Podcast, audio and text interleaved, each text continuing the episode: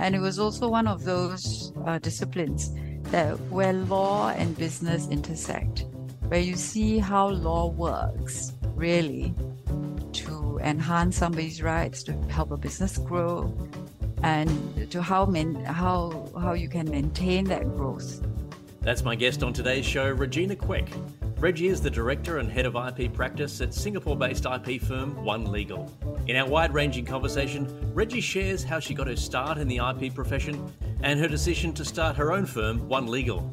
She discusses the importance of friendship and building a trusted network of friends from around the world, along with her role as Second Deputy Secretary General in the AIPPI Bureau. And as the global IP community prepares for the INTA annual meeting in May, Reggie shares some of her favourite things to do in Singapore. I'm your host, Justin Simpson. I'm an Australian patent attorney and founder of Billtrader. Welcome to Talking IP, a podcast for IP professionals featuring conversations that take you inside the professional lives and careers of global IP leaders and entrepreneurs. I hope you enjoyed the show. Regina Quek, welcome to Talking IP. Thank you very much, Justin. It's a pleasure to be here. Uh, it's lovely to see you. It's been a little while since we've seen each other, but I think we were we were very young when we first uh, met. When I, you're still young, but uh, I think it was like way back in 2000 or something like that. Yes, at least. At least it's been a long time. Yes, it's been a long time, uh, and I never thought, as I was building uh, Inovia, that I would necessarily do much work in Singapore or in Brazil or in Italy. But you and our group of friends uh, helped make Inovia happen, so I'm I'm forever grateful for your assistance there not at all. Friendship, friendship goes a long way. And we had friends across the world. We still do. That's the wonderful thing about the IP profession. It is, it is. And we're going to get into that. What, what I want to touch on first is having a look at INTA, the INTA International Trademark Association. Uh, very excited, uh, I'm sure you are, that it's coming to Singapore in a few weeks' time in May. What does One Legal have planned for that event? Oh, we've got a party planned for our friends. Um, we will finalize the details, send the invites out, and we look forward to welcome our closest and dearest friends from around the world. It's been a long time coming. I mean, it was supposed to be here a couple of years ago, and COVID um, sort of interfered with those plans. But I'm so glad it's finally happening. It's been a tough couple of years, conference wise, and I guess business development wise. But great to see that uh, that INTA is making the uh, making the effort to come all the way over to the other side of the world. Yes, absolutely. Finally, yes and they're going to be a lot of international people perhaps haven't come to singapore before. I've been there a few times. It's a wonderful city but you've lived there uh, for many years. I don't know if it's all your life but you've probably got some favorite parts of singapore. What would you recommend? If someone's coming to visit for a few days if they take a couple of extra days what do you think they should see or do in singapore while they're there? Well, one of the th- one of my favorite sort of tourist destinations is the night safari. That's the night zoo and I think that's I well I go there even not as a tourist you know. I mean I live here and I still go there. You see you get to see the animals in the natural environment at night when they're actually active. And it's beautifully done. And the lighting is uh, intended to simulate moonlight and it works very well and it combines the other thing that I like. I like to walk, so it's it's got a good uh, tram system. So if you don't like the walking part, that's available, and it's also available for you just to wander through the park. So that's really nice. I would heartily endorse that. I think I've actually done that uh, part of the APAA conference in Singapore many years ago. I was fascinated by the, the rhinoceroses look quite different from the African ones. They sort of have a armor on on them. Yes, well, rhinoceros do. I mean, I, I, I remember wanting to go on safari one year and having a friend of mine from South Africa tell me of the time she was chased by a rhinoceros in a car. So I'm afraid that's, that wasn't a great sell. But but they are dangerous animals too. But the Singapore one, they've got large ditches between you and the so you feel like you're close, but they can't get you. Yes, yes, and that's the nice thing about it. It feels like a natural environment, you know. So you don't see fences, because I actually don't like to see a situation where the animal is caged. So you know they can't get at you. You know you um, conserved. It's a conservation objective as well. Um, and yet you see them in what would be as natural a habitat as possible. Well, that sounds great. I'm sure a lot of people will come and visit that one. Is there any sort of restaurants or jazz clubs or that, that you recommend? I know uh, Singapore's got a great nightlife. I'm not sure whether you're still uh, raging at parties at uh, with a with a family that you have. I'm not raging at parties, but there are a couple of jazz clubs, but the restaurant scene is active. There are many, many good restaurants. I mean, one of the good ones is Labyrinth, where, um, and that is at the Esplanade Theatre, uh, at the, the general area. The other thing that one must not overlook is also the street hawker scene, because the hawker fare in Singapore is excellent. So the good thing about Singapore is you can eat at both ends of the scale. You can spend $500 per person and that you can do very easily. Uh, another good restaurant. There are many good restaurants at MBS where the, where the meeting is being held. Waku Ghin is there. There you can easily spend five to six hundred dollars per person, and we're talking before drinks. And yes, on the other hand, you can spend five dollars a person, and that is just as good different, but just as good. And you get the, the, the atmosphere of the night markets or uh, walking along and just choosing something as you go. Yes, not so much night markets anymore, but um, the hawker centers, some of them are within the malls. There's some very good food within the malls in those uh, sort of food courts, but there is also really just the hawker centers in so the housing estates where people live and you will find you always know which is the good one because that is the one with the 10 person queue in front of it that that doesn't dissipate. You can join a 10 person queue and where you're in front you look back and there's another there's still a there's still a queue behind you. And you always know. That's how we choose.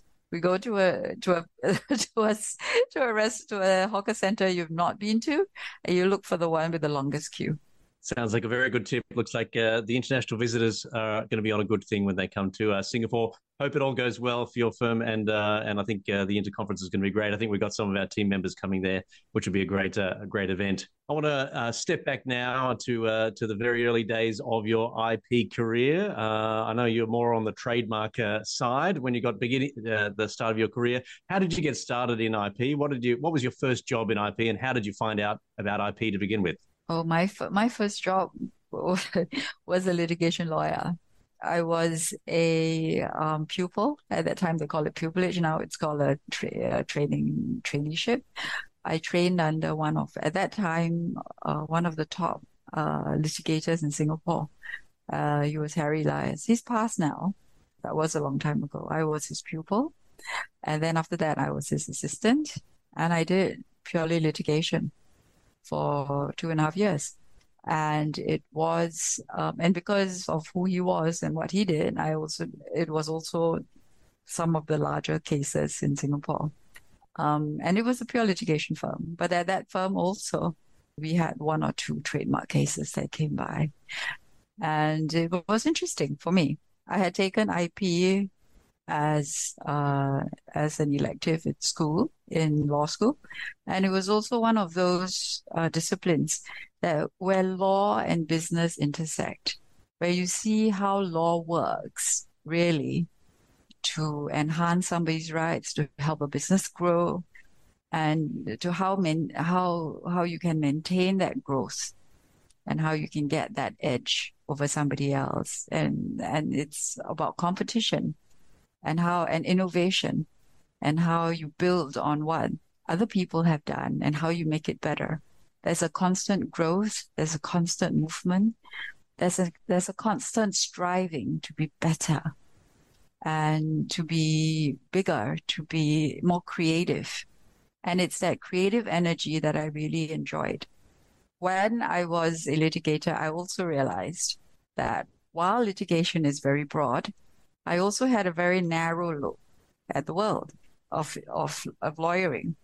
The first time I looked at a, um, what is really a standard contract for everybody, a sale and purchase of a piece of property. Everybody goes through this. You buy your first home. The first look I had at that document, I was trying to break it because I was looking at it as a litigator on one side. And I realized how, how narrow that view is because there's not you you're breaking things or you know creating outs and you're not creating something new.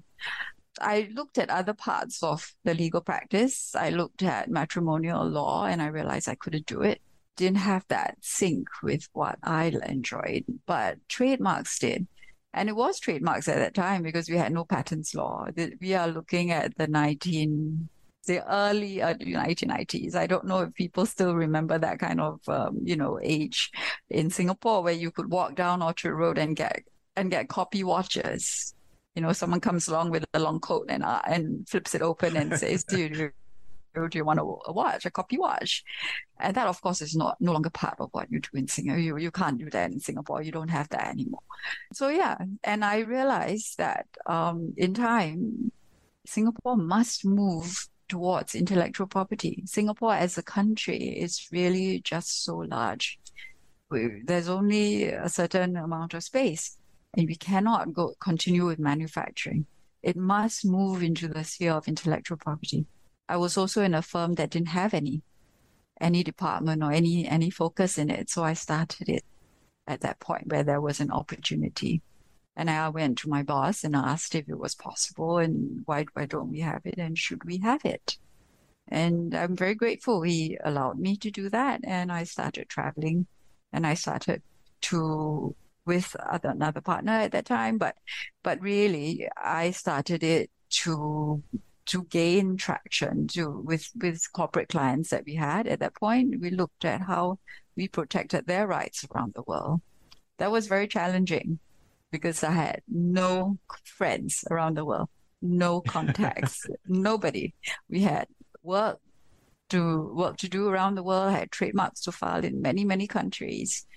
I remember, I think the first time I went to INTA, I had you know, I 700 or something applications around the world to file for clients, but no one. I knew nobody.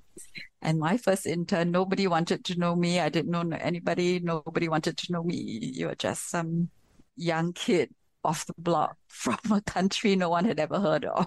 But you had the applications to give. You you had the the secret sauce to to build these relationships. Yeah, well, I did. But you know, when you're very young, it's also very intimidating. INTA in those days, okay, 4,000 people was a lot of people. I know it's a lot more now, but 4,000 in my first, you actually was USTA then, was really, really intimidating. And filled with people who knew everybody else. Everybody knew everybody else. I didn't know anybody, but everybody knew everybody else, and nobody wanted to talk to me. And you know, and I'm also fairly short. So you were overlooked. I yeah, well, literally, yes. But it was, um, but yeah, it was an age ago, and I realized at that point, um, it's very hard to do it one on our own. You know, you do need friends you need to form a good network of people you can trust, people you like, people you want to work with. Um, and then I started to forge friendships. I mean, business will come with it. I'm sure we all work with friends, but it is more important to be a good person that everybody likes and that you like people. You have those great, good relationships because I think at any one point, you could have a chestnut in the fire that you need someone to help you out. Someone else could be could have their chestnuts in the fire and they need you to do that for them in the middle of the night at some point. And all of us have experienced that. And with those friendships and networks around the world, you can get those chestnuts out and your clients are protected and your friendships are forged and maintained. I remember being being very very early in my career, similar similar sort of thing. I think I was 26. No, it was 1996. I must have been 23. Uh, going to the APAA conference for the first time. Similar situation. Didn't know anyone, and uh, uh, the APAA had a lot of uh, uh, sort of 50 year old Japanese men, and uh, I was trying to make conversations with them. It was hard work. They were very nice people, but it was hard work and I just kept exhausted at the end of the day.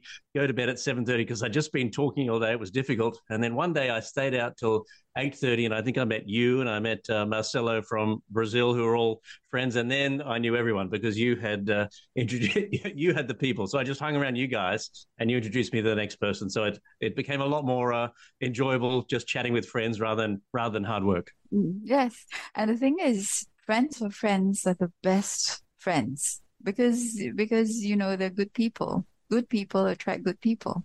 They've been vetted by your previous friends, which are good. good I'll use that. Friends of friends are the best friends. well, yeah. I mean, I've also said this to you, and it's true. Good friends are made at 12 mid, uh, about midnight, you know, more or less with friends. friends for life. That's made at four in the morning.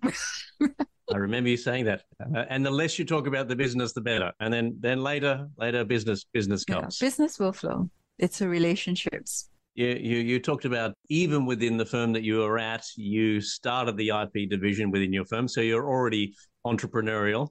Uh, then at some stage, you decided to go and form One Legal. Tell me about that decision to go out and form your own firm. I started in Harry Elias Partners, and that was in 1992, 93. I formed the IP practice there, the trademark practice. I moved in, gosh, 1997, I think, to a corporate firm, uh, sort of mid-sized as well, because, and I was a partner, the head of the IP team there, because I needed, by that time, my clients needed corporate support. So I've only moved three jobs in my life. The last one was when I opened the firm. I opened one legal in 2005 with another partner Tracy Chen. She did the, she has a corporate and banking practice. Later, um, we had another partner, Mr. Wong, who joined us a couple of years later. But basically, it was formed in 2005, and there was a banking corporate practice together with IP practice. And by that time, we had patents as well, uh, because that started in the previous firm. And I took my team with me. So my team uh, and our clients, and um, yeah, all our lawyers. I, I do remember you uh, sending an email around to some of your IP friends saying, uh, "I'm thinking about the name One Legal. What do you reckon of that name? Or have you do you know any law firms with that?" And everyone gave it a gave it a thumbs up. So uh, you didn't start from scratch. You had a team, you had the clients, and they came all across. Bit of a risk though to uh, to do that and hope that the clients come with you.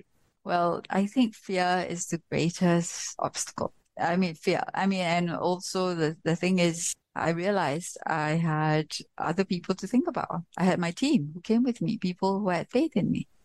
They all had husbands, spouses, they had families, they had children, they had mortgages, you know. So they took a risk. And it was that faith that and and the, the idea that, oh, I can't fail them. We have to make it work. So we all work, all of us work silly hours in those days just to put it together. It was a real, you know, you have to learn stuff you never dreamed about, um, things you thought you'd left behind, accounts, math, you know, Try, hmm. trying to make all these things work more than the credit card bill, you know, and and after a while you realize, okay, so it's not it's not impossible. You do need those skills, and if you do, you know, life is the greatest teacher. If you need it, you will find some way of acquiring it. And so, and so I did. And the, the thing is also to be, I think it's important to be humble and, and enough to ask for help. Help is the, is the, the bravest word you can ask, you can say, I think. You know, if you say help, then you open yourself to possibilities of people, kindness. And, and there were lots of people.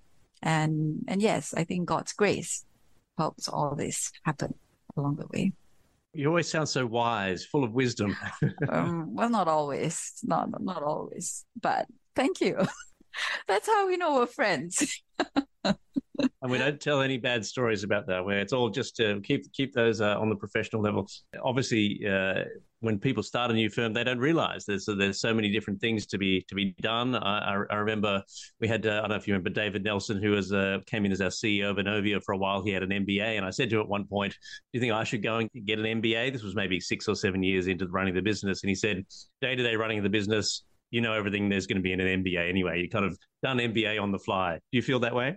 I don't know exactly what it would entail. I mean, you know, the day to day running, um, I think the advantage is that I had the day to day running of my practice before I, which was part of a part of a firm. Mm. So you already, I already did the marketing. I already did the sort of business planning. I had to do that with my previous senior partners.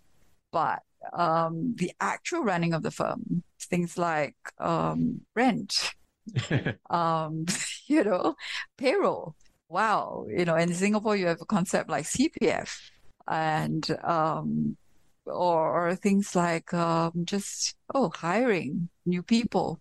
Um, just you know wow we've got people to clean the offices. Wow that doesn't doesn't happen by magic. It doesn't happen by magic there are no elves you know so all that that is part and parcel of a large firm that have a whole team to deal with it um, even things like simple things like issuing a bill you know of course now now you have software and all that. And of course, now in our firm, that's all integrated, and we do have a team that deals with all these other things.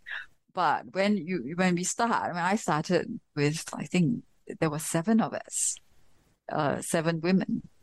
Plug out there for women, but seven women who started it. So you, you, and none of us had ever run a firm uh, all of us had both both of us i started with tracy both of us had been partners in a larger firm.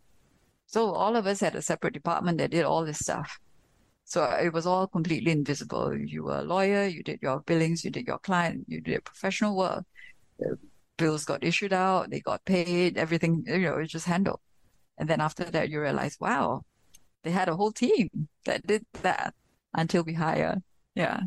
Everyone's got to pitch in. Let's let's let's talk about women starting a, a firm as a woman. That's kind of relatively unique in the IP IP world, which I, I commend you on. Having a whole team of women, that's wonderful. Have you had any sort of backlash or pushback from sort of the male institution about uh, having a team of women? Um, no, we don't have a, a whole team of women now. We we started out with women um, I think simply because that's how that's how we were. Our teams were made of women. It wasn't really a conscious thing. Um, now there are a lot of women practitioners, so I don't think there's any pushback. I think, especially in Singapore, um, women are given uh, fairly equal rights. I think, um, and especially in the area of IP, there's not really uh, a problem the problem comes in other, maybe other areas of law.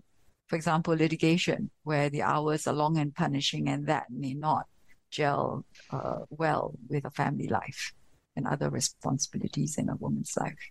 Another reason for you to shift from litigation to the, the IP in the early career. That was one. That was one of it. Although in the early career, I also worked very, very odd hours, especially when one starts a firm you you work like I don't know 16, 17 hour days. Wow. You know. So I remember leaving work at say six o'clock. You go and spend time with your family, and then driving back to work at say like eleven o'clock when everybody's asleep, and then working till four or five in the morning, and then going back again. That is just that is crazy, um, but necessary for a period of time.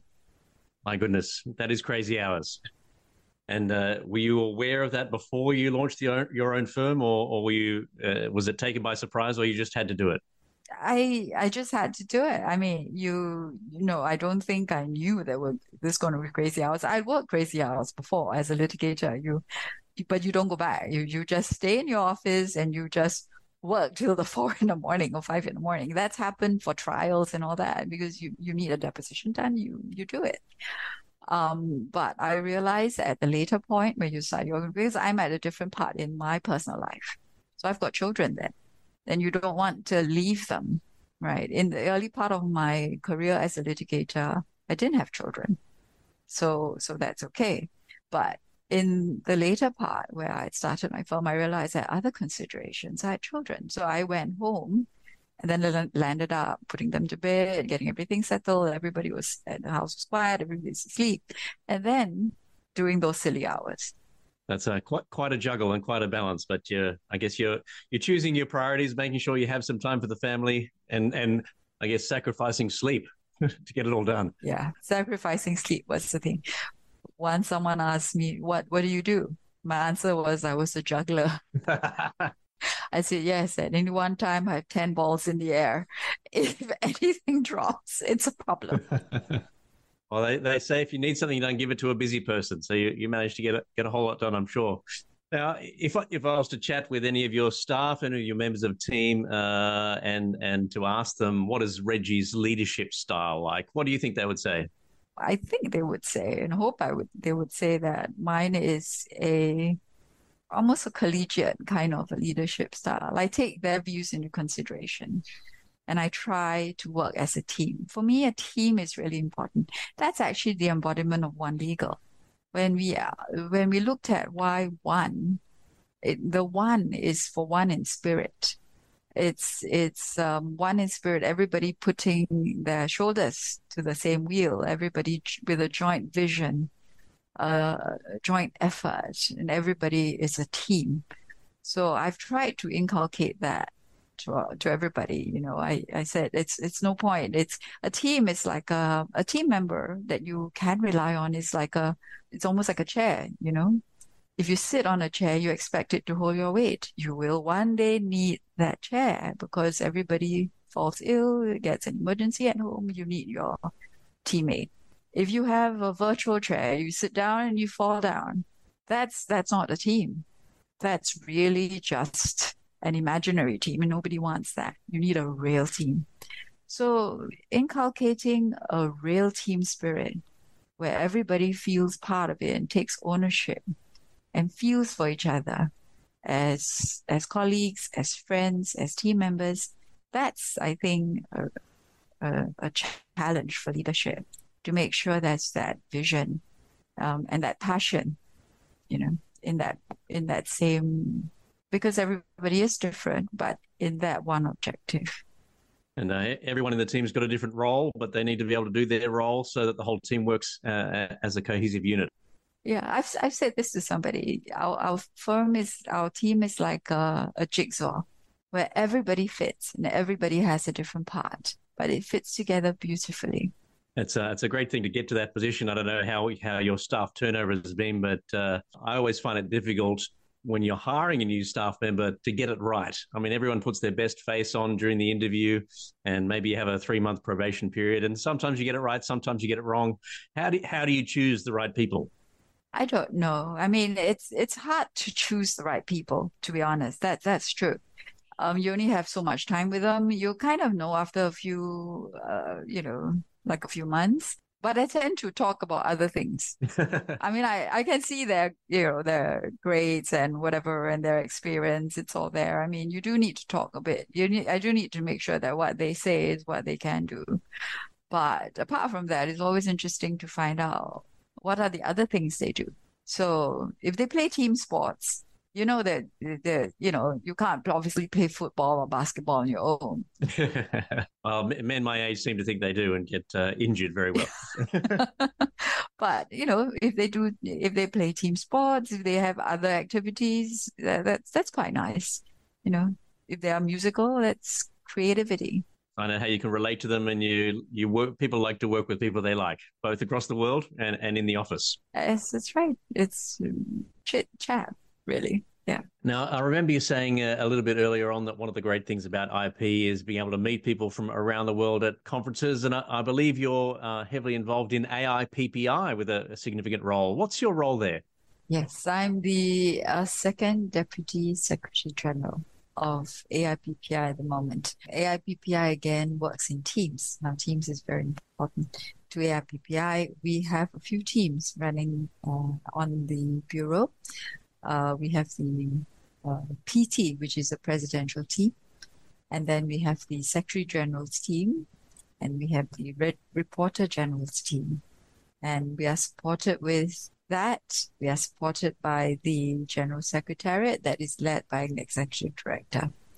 So all these teams work together for the good of AIPPI and to run AIPPI.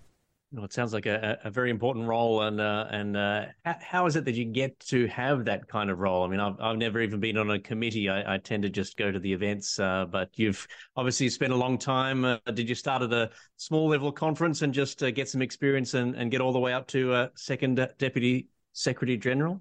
Yes, well, I started. I well together with a team of other attorneys in Singapore. I started AIPPI, the Singapore chapter here about 1998. We were approved in 1998.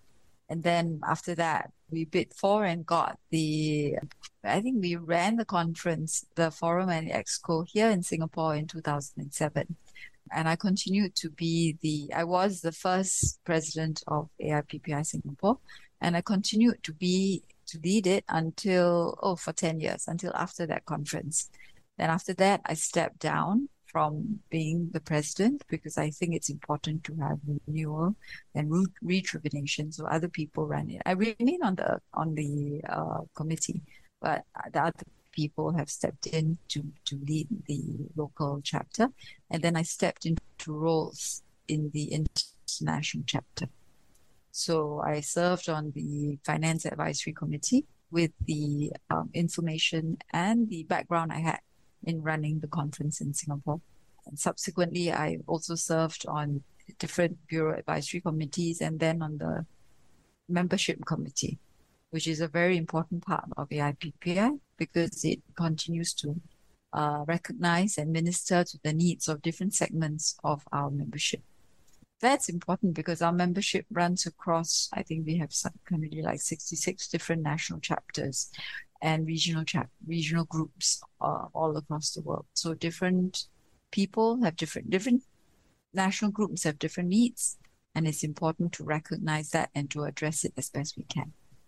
It sounds like the way to get uh, amongst the upper echelon of these organizations is to start local, uh, join your local committee, contribute, help with the conference. I think I remember that conference. That was a great uh, event in 2007. Uh, I'm sure very well run by you. And then work your way up to uh, the uh, the bureaus of various kinds. So, I mean, what is AIPPI's aim? why do you think people should go along to AIPPI events?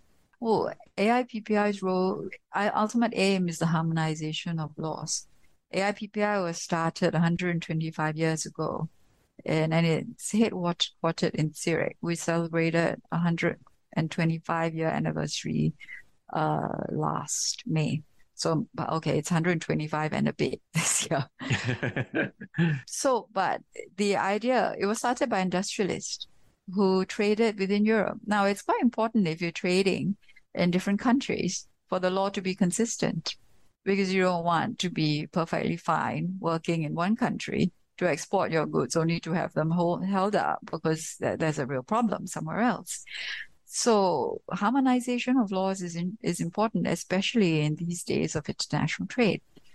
Um, not clearly not all laws are harmonized, and clearly uh, there are always new things coming up, new new new ways of doing business, the metaverse, ChatGPT, everything there is new. There's always something new in IP all the time.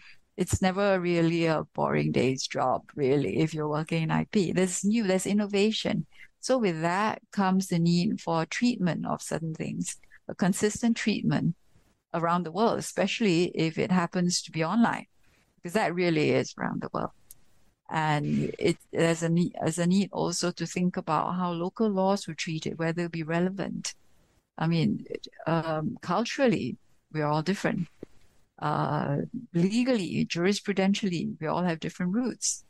Developmentally, many countries are different parts of of the legal development. So, so these these things are important for businesses now, the thing about AIPPI is it looks at these laws um, from a scientific perspective. There's scientific work, there's academic work, there's real, real intellectual input in this. So it there's a great networking place and space, but it's also a great place to develop one's uh, knowledge of the jurisprudential landscape around the world, to develop your own expertise, especially for young lawyers, because you then you then you don't look out of the world through one lens. You have multiple lenses and it broadens your worldview. So that's, I think, the great thing about that's what is great about AIPPI. That's why I believed in it to take that step together with friends and colleagues at that point to start it here and then to continue still with it. We're still plugging at it all these years later.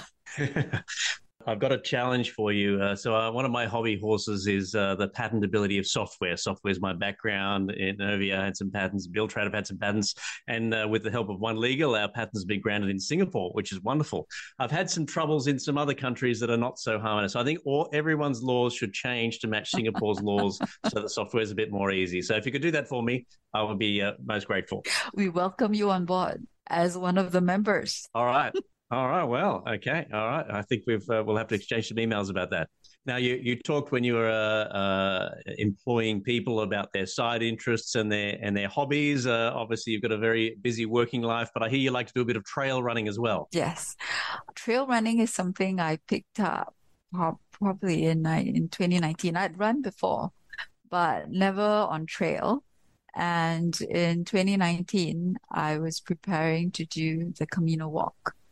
So that was 150 kilometers um, from, well, sort of Portugal to Spain. That's not a short walk. 150 kilometers. No, it's not. It's uh, it's a Camino. The actually, it's the way. There's a movie on it with Martin Sheen, and it's uh, to Santiago. The end point is always Santiago de Compostela, and you can start anywhere. You can start from France. You can start from a bit before. It cuts through parts of France, part of Germany, parts of Spain, Portugal.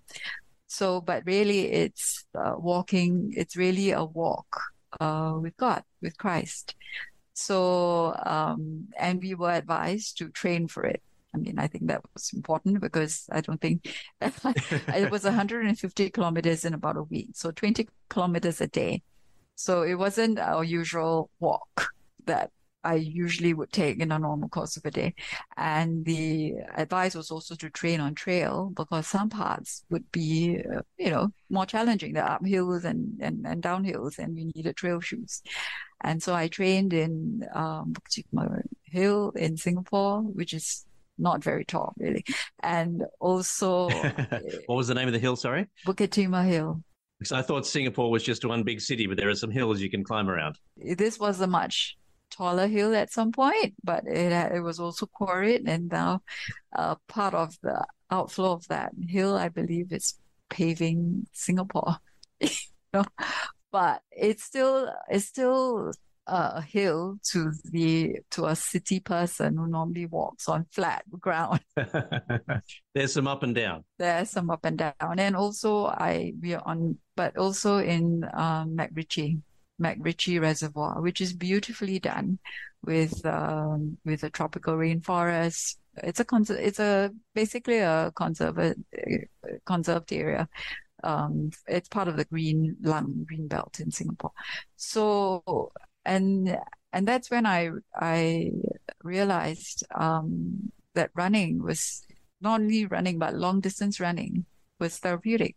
And trail running was really was really terrific because of the uneven surfaces. You it's interesting and you always uh, it's always challenging.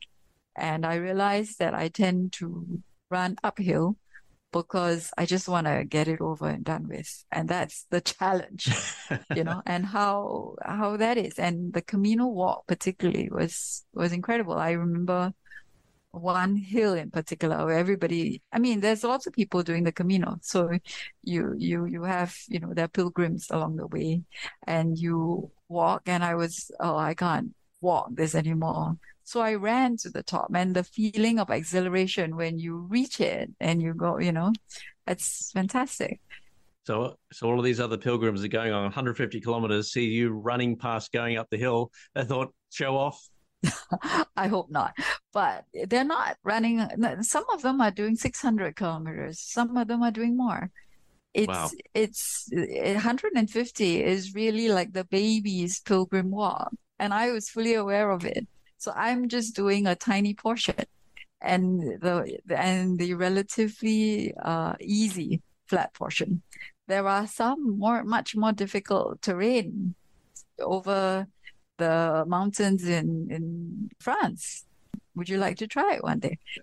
well, yes, might be busy that day. Um, most people, as they get older, and I don't know how old you are, and I'm not going to ask, tend to reduce the amount of uh, um, uh, dangerous sports. But you're heading straight into the uh, the rocky running uh, with with gusto. Uh, but I have a good friend. She's exactly the same age I am. We went to school together. She looks like she's 17. And one of the pictures she sent to me was trail running in the Blue Mountains. She's doing, and there's a fantastic shot of the Blue Mountains where she's running. I mean, so no, I have a running guru. and she is my like wow, you know, person to follow. Someone to look up to. Yeah. That's absolutely. And and she helps me also because for running, you don't know. Well, it, it wasn't obvious to me until I started. But running stance is very important so that you don't do damage to your body because it's a constant pounding. And so how you run and the balance and where you place your weight and uh, is is very important so that you there is no list to one side or the other. And also, I broke my ankle last year. Not trail running, I hope. Uh, no, if I was trail running, it would have been something. I was walking carefully down a street. I slipped. I sat on my butt. I thought, wow, okay, I didn't, I didn't break my face, but I heard my ankle snap and I and it was broken in two places. So you see, just walking down the street. So trail running is really, really safe. Stay away from those flat pavements; they're dangerous. Yeah, absolutely. Well, okay, it was it was a slope pavement, but yeah, stay away from the pavements. I actually basically use the street. I just say we pay road tax. I've never heard anybody pay a pedestrian tax, so I'm I'm staying on the road. They're better maintained, I'm sure. Yeah, less less cracks and lumps. Now we're we're talking about uh, uh, getting older a little bit, uh, but obviously you and I are well away from it. But uh, you like to visit a hospice uh, every now and again, do some uh, volunteer work. Tell me about what that involves. Uh, I volunteer at the uh, Assisi Hospice about once a month. I stopped when my uh, when I broke my ankle and I wasn't mobile, but apart from that, I think it's important to. Well, a friend of mine told told me about this. They they need help, obviously, and the the hospice takes care of people who are terminal. Many of them are in there for I don't know two weeks, a month, I go there once a month, so I don't see many patients twice. All right. One of the priests whom I was close to, Father Loazo, he passed. He, he was cared for and died in that hospice, and it's managed by the Catholic Church. And it's somewhere I think I can do some good. And they also have a program which is really good called NODA, N O D A, No One Dies Alone. So for the people who don't have people to be with them, then uh, volunteers uh, are scheduled and we go in on a roster basis. I've been there a couple of times and I will go in at six in the morning and sit with them till nine in the morning and someone else comes. And so you're there just to be with them, to pray, to be present. They may not, they may or may not be conscious. Many of them are not but just to be with them. It's like a, a journey, you know? Life's a journey. This is the last bit, and it's just somebody to hold your hand along that journey. No one dies alone. It's a very nice, very nice concept, and uh, and I'm sure they would appreciate you uh, uh, with your smiling face, holding their hand through those last uh, tough steps. It's a good thing to do, and also it reminds me of our own mortality, of our own journeys. Each of us of our own journeys, and how fortunate we are and how blessings, good fortune that are gifted are meant to be gifted to others. That's uh, I think I read something about uh, someone likes to go often go and uh, look at a cemetery because that's where the end is going to be. Uh, and then when you do that, you're looking straight into the face of death and what's coming afterwards, and that gives you a reminder to enjoy life or make your life useful or whatever it is. It's a different perspective rather than uh, every day just going every day without thinking about that end spot. Yes, it would be a bit tough if you never thought of that and to have that suddenly confronting you know, it's like being not prepared for a trial and then go whoops. It's suddenly here. You've got to work crazy hours and, and figure that out. Now while we're talking about the future uh, uh, obviously when you start your own firm and you build it up there's a certain point at which you don't necessarily want to be doing that all day all day every day and you want some people to take over uh, to continue it on into the future. Succession planning i think is a very challenging thing for uh, small to mid-sized firms. How do you think about succession succession planning when it's going to be time for you to step back uh, and take your foot off the gas? Well, I have a very good team, so I empower them and then I'll see what happens. I don't have, I mean, you're right, it is challenging. Um, I don't really have a succession, like an individual success, successor that you're grooming, because that that's hard, and um, I think too much pressure on a team where they are trying to gel or whenever you have someone new you know, that they're try, trying to have too many things to, to do. I think they, the challenge is to gel them as a team and then to see how we can grow that further over the years once they grow as lawyers. My, my aim is always to grow somebody not simply as an employee, but as a lawyer and as a person because uh, a leader is much more than the person at the top. A leader is more like someone also at the bottom to be able to boost and to be able to support and to be able to serve and and to be able to be all that you know to be your cheerleader as well as your leader I, I hear that some people say that leadership is service uh, you're there to serve the people. You're not you're not holding it over them, but you are helping them grow. It sounds like you've got a similar philosophy. Yes, servant leadership.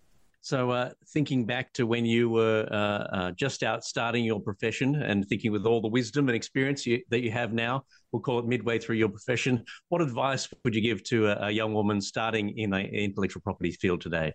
Okay, that's hard. Um, to a woman, to a woman, I think it's important to prioritize. Not that it's not important to men, all right? I mean, let's, let's put it this way.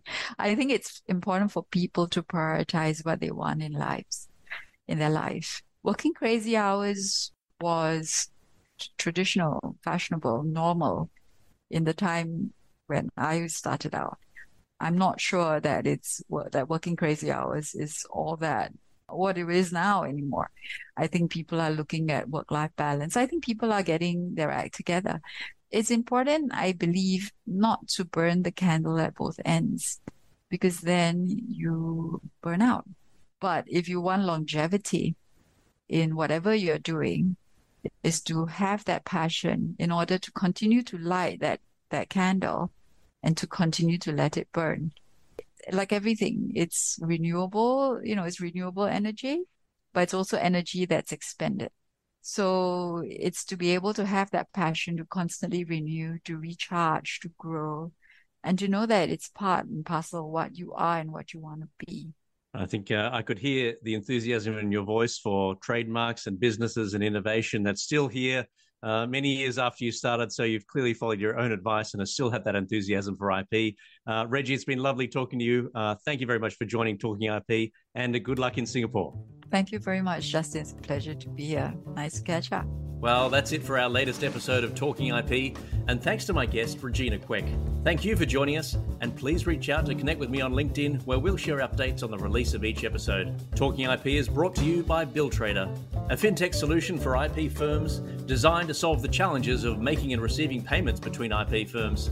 One of the key benefits of using BillTrader is the ability to reduce debtor days to one week, removing the cash flow headaches for firms in countries that are net receivers of work. To learn more, visit BillTrader.com. In episode 9, I'll be joined by Agustin Velasquez, a leading IP attorney and law tech entrepreneur.